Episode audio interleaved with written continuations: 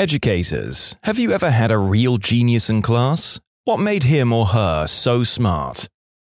When I was student teaching, I had a work-study gig at a wraparound program in my city. It was half tutoring, half daycare for students that needed a place to go between that time when school ended but before their parents got home. While it was mostly populated by middle and high school students, there were a handful of very young children as well, 5 to 6 years old. One very little girl, she couldn't have been older than 6, was probably 5, approached me with a box of chess. She didn't know how to play, but said her father played and she wanted to learn how. I'm not a chess expert, but I've played a good amount of times and read a few books, and I can beat my friends or a hard computer. To clarify that, I'm talking about the hard setting on my phone. It's about 1500 ELO.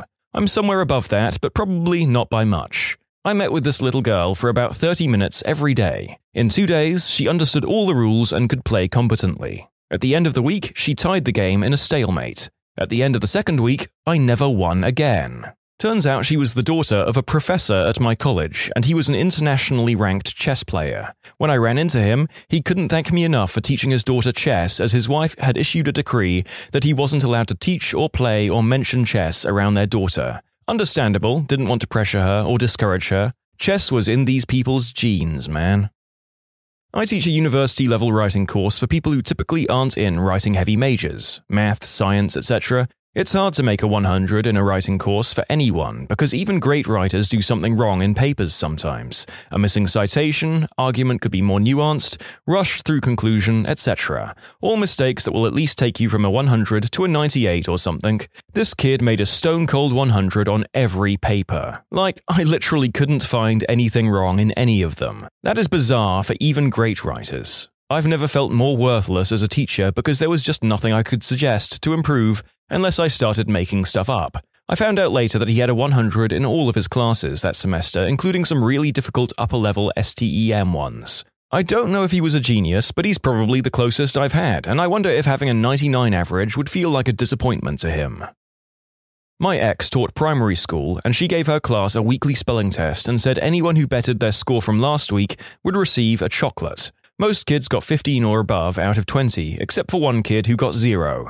She said all the other kids had made fun of him, as kids would, but he was strangely calm about it, didn't get stressed from the teasing, as most kids would. Next test, he got 1. Same ordeal, but received a chocolate as per the rules. Next week 2, then 3, then 4, receiving a chocolate each week. I didn't fathom a 10-year-old kid could conduct something so cunning. This was an odd 15 years ago, wouldn't be surprised if he was super successful now. Smart kid, but I'm not sure that the right lesson was being taught to him. I have taught at university level for decades and have certainly come across some very smart kids. High success most often correlates with an element of obsession and work ethic. There are, however, 2 students out of the 10,000 plus I have taught who stand out. Student 1 was deeply obsessed with his area of study and just about anything else. He rarely went to the lectures he had signed up for and could be found sitting in the back of classes of every subject you could imagine. He was a socially very engaged person whose enthusiasm was exhausting. His final GPA was very mediocre, a fact that did not bother him in the slightest. He had no interest in the minutiae of undergraduate study. He was working at a PhD level and beyond in his final undergraduate year, sucking every bit of information out of his professors. He ultimately became a high-tech multimillionaire. Student number 2 may be what you're looking for and is the only example I've encountered. This was a very shy and humble young man who took a long time to get to know, but was very engaging once you did. He came from a working-class family with no history of higher education and worked long hours at McDonald's. The first thing I noticed was the truly extraordinary quality of his work, effortlessly solving problems that previous students had not even come close to solving. His ability to pick up complex ideas and even extend them was unrivaled. Other professors reported the same. Pressures of work and many other problems resulted in him not turning up to class often, but he would still ace the course. In his final term, he did not attend a single class of any subject. He simply turned up for the final exam and midterm. He won the undergraduate gold medal for the university. He sadly now is socially dysfunctional, unemployed, and has been in trouble with the law. I always felt the system did not serve him well. I'm not sure about genius, but I'm currently teaching a very bright student in a class that is supposedly remedial. His home life is horrible and his behavior presents a serious challenge. But he can skim my notes before a lesson and completely understand it. To keep him engaged, I will sometimes ask him to help me explain a concept, and he can do it just as well, if not sometimes better than I can. He's gotten a 100% on every test and quiz that we've had this year. I asked the principal why the student is in the class that he's in, and he said that administrators won't put him in advanced classes because his behavior is distracting others. I've recommended this student for advanced classes next year, and I have an assistant principal on my side now. We're working with him on his behavior, which has shown improvement, especially in the past few weeks. High school history teacher here. The genius student I had didn't open the textbook once, took very little notes, came to review sessions, yet sat attentively and answered every question I asked aloud correctly. Showed up to all my tests with just a pencil and would be first to finish nearly every time. Only question he ever got wrong was a bonus one in my first month of teaching that asked the students to correctly spell my last name, as the majority never call me anything but Miss. Fantastic all-round kid too. Athlete, in the musicals, social, loved by all. Got into every college he applied for. Michael was 7 when I met him, and what set him apart was his ability to direct his own learning, his well-rounded intelligence, and his genuine love of learning. He was in my 3rd grade class, and it was clear right away that he was smart. Could do any math we gave him, spell anything, reading on a higher level than we tested for. And I teach in a town that's pretty pretentious about its kids. Very high socioeconomic level, tons of kids go to Ivy Leagues, many parents think their kid is a genius. Michael's mum knew he was smart, but didn't seem to get how smart. But he was never the kind to show off or want to impress people. He loved learning and was so excited to share it with everyone. Some noteworthy things he did. Taught himself about the stock market. His mum wouldn't let him invest money, so he invested theoretical amounts and then showed her what it would have earned. Came in with an autobiography of George Bush to read during the silent reading. Not a kid version, the official biography. He was able to tell me about it and commented that he disagrees with Bush politically, but felt bad for him because he thought he was pushed into politics by wanting to live up to his dad, but wasn't happy in it. Noticed some languages have similarities, so started mapping out how he thought they were related. This was in 2nd grade. In 3rd grade, he showed me his map and I told him about language family trees, and he was so excited. He got really into language isolates and wanted to learn Basque. Related to this, he made himself flashcards of Greek and Latin roots to help his spelling and vocabulary. Taught himself hexadecimal and binary and was working on other computer languages. He was incredibly socially intuitive and empathetic. He would say to me, "I think so-and-so is upset," and the kid in question would be fine. Inevitably, before the day ended, that kid would have a meltdown or ask to talk to me about an issue. I learned fast to trust Michael's judgment. This also made him a really great friend. He did it with me too. He'd ask if I was okay, and I'd be having a really rough day. It was so strange but sweet to have this tiny kid say things like, "Let me know what I can do to support you today." Oh, and I've thought of another. He was also musically very gifted, taught himself some instruments, and could identify pretty obscure musical pieces by ear. He moved at the end of the year and I lost touch. It was so great getting to be his teacher. It's cheesy, but I learned so much about how to teach and support gifted students by working with him. As someone who basically speaks 1.5 languages, despite working in both for many years, I'm incredibly envious of just this kid's talent for picking languages up. Wow. I'm a former teacher. Geniuses just know things. There's not much you can teach them in today's schools because they're so far ahead of the rest of the class that you can't teach them and the rest of the students at the same time. I had a student who reads books in class. If I asked her to explain what I had just said, she explained it perfectly without looking up from the book. Some students complained about her making A's while reading books in class while they listened and didn't make A's. I couldn't help that. She was bored in class. I could waste classes' time scolding her, or I could leave her alone. I teach French, and I think I currently have one in my French 4 class. This kid is insane. Knows stuff that I've never explicitly taught, demonstrated on in-class assessments, so no Google Translate happening here. She's also not the cheating kind of kid. She masters difficult grammatical concepts without even needing to practice them. All I have to say is, "This is how and why you use the subjunctive," and she gets it. Perfectly. Every time. In speech, in writing, everything she does is meticulous, well thought out, and above and beyond what I ask for. And she's like this in every class. I have good students in my school, really good students, affluent district, but this girl absolutely takes the cake. Helps teach a student at another high school who is an extremely talented art student. This kid has the ability to take something from concept to in front of you, in reality, in less than a few hours. He helped design and build an entire set for a play we did on a ridiculously small budget. What made him so smart is his ability to think through all of the logical steps of the process immediately. He figured out the potential problems before they happened and took steps to avoid them from the planning stages. To me, this is what makes someone an actual genius, the ability to understand and work through a problem quickly and effortlessly that most others struggle with. It is absolutely incredible just how wide the gap is between the lowest performer and the highest performer in a single classroom. I teach AP Physics among other things, and one of my students got finished with his work in 1/4 of the time through the class and gave everyone at his table the answers just so he could talk with his friends about the particularly relative nature of mathematics. It was fantastic to see.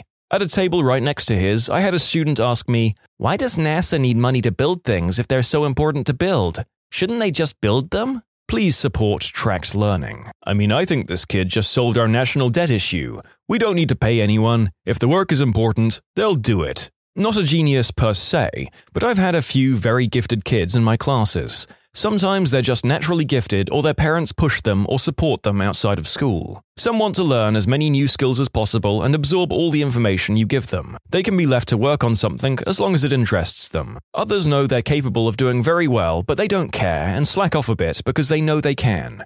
It's very difficult to motivate these students sometimes. Sometimes they get bored by the work or don't want to write the reports that go with it. This can sometimes be a problem because most pieces of coursework require certain things which must be in it to receive a good grade, and they question the need for it. One very, very gifted girl I taught was an absolute pleasure to have in class. I remember doing a couple of things on the Nepal earthquakes when they happened last year. I was a geography teacher, and she wrote an absolutely outstanding essay on the impacts and everything, comparing it to some other examples, things like that. I think what really helped her to do so well was the fact that her parents were very, very supportive and nice people, also intelligent, and they kept just enough pressure on her to do well without being helicopter parents. She had a really positive attitude to school and academia in general and could see the value of everything she learned. I spoke to her English teacher after getting this incredible essay, and she said she was writing at a similar level then. By the way, she was 11 and writing at the sort of level and detail I'd expect from my 17 to 18-year-olds. Apparently she read a lot of books and was always just interested. Brilliant stuff. I actually learnt stuff from her on occasion, which was amazing and always made me smile. Anyway, I showed this essay to a member of senior management who thought after seeing it, it was plagiarism, but she wrote it there in front of me. I miss teaching when I think back to pupils like her. I think the most interesting kid I ever taught was during my teaching practice. He was a 14-year-old kid called David, not especially interested in school, preferring to be outside messing with his mates or playing football, but he had the most interesting style of writing I've ever come across. So articulate and mature, yet with a quirky, humorous edge to it that showed a real independence of thought. I loved reading his work. It's been 10 years since I taught him, and I've yet to come across another pupil of his quality. I only taught him for a few months before I moved to a different placement, but I did take him aside before I left to tell him that I thought he had a real talent he could pursue. There was something innate with him, a real natural flair and talent. Others have achieved great success through pure hard work and determination, but I wouldn't class them as geniuses. I think I'm going to echo the sentiment of many of the other commenters that I read while getting through these stories now. This is a slightly demoralizing read to some of us who didn't come out of the womb with a brain firing on all cylinders with talent in all subjects. Oh well. I don't know if I would say that she was a genius, but there is one student I always think about. This was at a school that is known for having some of the smartest students around, at least in the on-paper sense, that they had great grades and test scores. And this was a class that attracted a lot of the highest achievers, read pre-med requirement. She had the highest average for all of the regular graded work, labs, problem sets, exams, but there's only so far you can stand apart from the others with those, particularly at a school like that. What allowed me to be completely blown away by her was her research papers. This was one of those core courses that had multiple professors, so he had to standardize the material, and there was a standard rubric for how the students were supposed to write the research papers, what essential questions they should be answering along the way, how to do the primary literature research, and how to cite your sources. The papers I got almost always fell into one of two categories, the C or below papers and the A papers. The C papers were from the students who, for some reason, didn't really get it with the rubric and still wrote it like it was a high school paper where they were obviously just rewording what they read on Wikipedia, plus some light cut-and-paste plagiarism from the abstracts of papers they clearly never read, and not enough citations. The A papers were from students who simply followed the rubric to the letter. They answered every question in the paper consecutively as it was written in the rubric, cited their sources, always reading and using just enough papers to be sufficient, and no more, with the occasional sprinkling of the subtle cut-and-paste plagiarism. These papers were usually dull as crap, but often never had so much as a typo, so I pretty much had to give them an A, because they did what I asked them to do. I never liked including the research papers in this course, because the students were clearly not mature enough to really tackle the material in a productive way. They were fine freshman papers, but a waste of everyone's time in the end. Then, one day, I had this student in my class. She never followed the rubric and its dopey questions at all. She thought of her own questions for the topic, the ones that were the most interesting and relevant to that topic specifically. Many of these questions were truly insightful and open-ended as well. She went into the literature and really read and clearly understood these papers that should have been way over the head of any normal teenager college student. Then, on top of that, she would obtain the data from these papers and run her own, different analyses using very complex methodologies that I didn't teach until the most advanced courses for seniors and graduate students. So she was clearly just teaching herself as she went along. Lastly, she was a terrific writer, maybe one of the best I've ever read. Her papers always came in way too long for the limit, normally a sign the paper was an editing nightmare, and I loved reading them. She knew how long the paper needed to be to cover the topic, and my limits were just suggestions she chose to ignore, and rightfully so. She is the type of student I think should get an A, not the other I-dotters and T-crosses, but alas, in the world of grade inflation, about 25% of my students always got A's. I've had a lot of really smart students, but never had another one like her. I love students like that. I teach an honors class and the kids are so set on following a rubric to the letter that I love to set them up with an intentionally vague assignment in order to spur creativity. For example, to demonstrate that they understand the thematic elements of the literary movement for transcendentalism, I gave them the assignment, Represent Transcendentalism in Another Medium. So I actually got projects like a stop-motion video, a fake Tumblr, a children's book, a memory box, paintings, photography, etc. Honors kids tend to get the concepts quicker, but show reluctance if not given explicit instructions. I force them to be more interpretive. I had a student last fall in an Introduction to American Politics course, who was a computer science major taking the course as an elective. This kid absorbed information like a sponge and performed better on exams and essays than any of the political science majors. He would often drop by my office just to chat about politics and statistical programming. He eventually stopped coming to classes many days because I had to dumb down all the material so much for the other students. He still passed with flying colors and had a higher average than anyone else in the class, and eventually started a double major in political science and computer science. Students like that make the job worth the effort. My point here was that not only one single student makes the job worth the while, actually teaching is only 1/3 of my job, in addition to helping advise students and conducting my own research. I devote my position as a professor to all of my students individually, if they're willing to accept that attention. Many students refuse to come to class, complete assignments, study for exams, or show up at all during office hours. This is unfortunate for those students, and if I just described you, then you need to get off Reddit and read a fricking book. The truth is, I love my job very much. If I didn't, I would quit. Simple as that. I came for the story of a genius. I stayed for the repressed, salty rant of a college professor. Fun to get insight into the mind of one of our higher education authority figures. I did. However, it's a bit of a sad story. I worked at a special school for you people labeled as emotionally disturbed.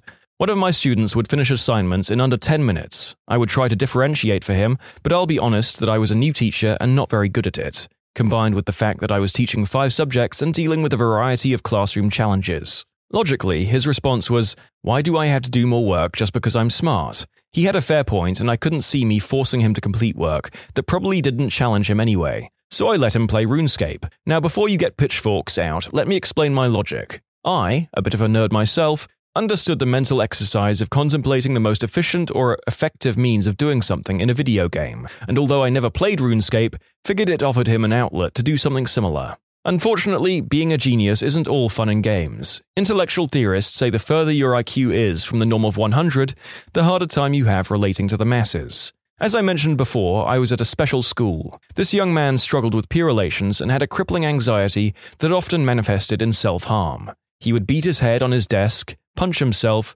slam his face into the corner of metal filing cabinets, etc. If we were lucky, he would just crawl under a desk and cry. My heart went out to him, as I know sometimes thinking of my future and the world around me can turn into a grim task. I can only imagine how it looked to a young boy placed in a special ed setting when his mind was left to wander. I know my colleagues may disagree, but I still feel RuneScape was therapy. I've had some smart kids so smart that others think they're a genius, but for me, they're just really clever. That being said, there was this one kid. Not that bright, but he did this one thing that had genius written all over it. I sat there talking him through some trig. Got to the point where it was something like tan 65 and I thought, damn, I forgot to grab a calculator. What did he do? He told me it to the nearest whole number. I was shocked and thought it was a fluke. I gave him another and, guess what, he got that right too. He wasn't the brightest kid, but he knew his trig ratios.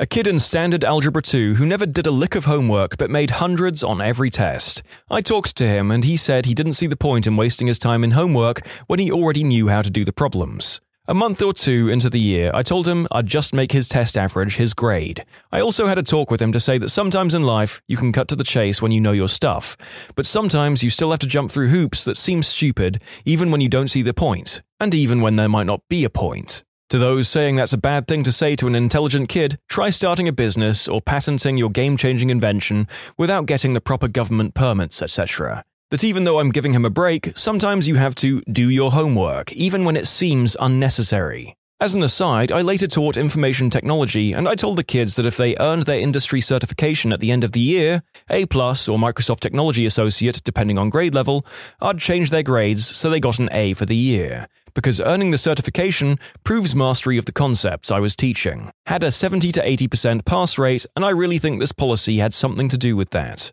It motivated the kids to work hard, and I almost never had to change a grade. When you subscribe, make sure to hit the bell to turn on notifications. Put the playlist on in the background to finish listening to all the stories, linked at the top of the description. And if you like Am I the Genius, give Am I the Jerk a shot, linked in the description too. Either way, thanks a lot for watching, and we'll see you guys next time.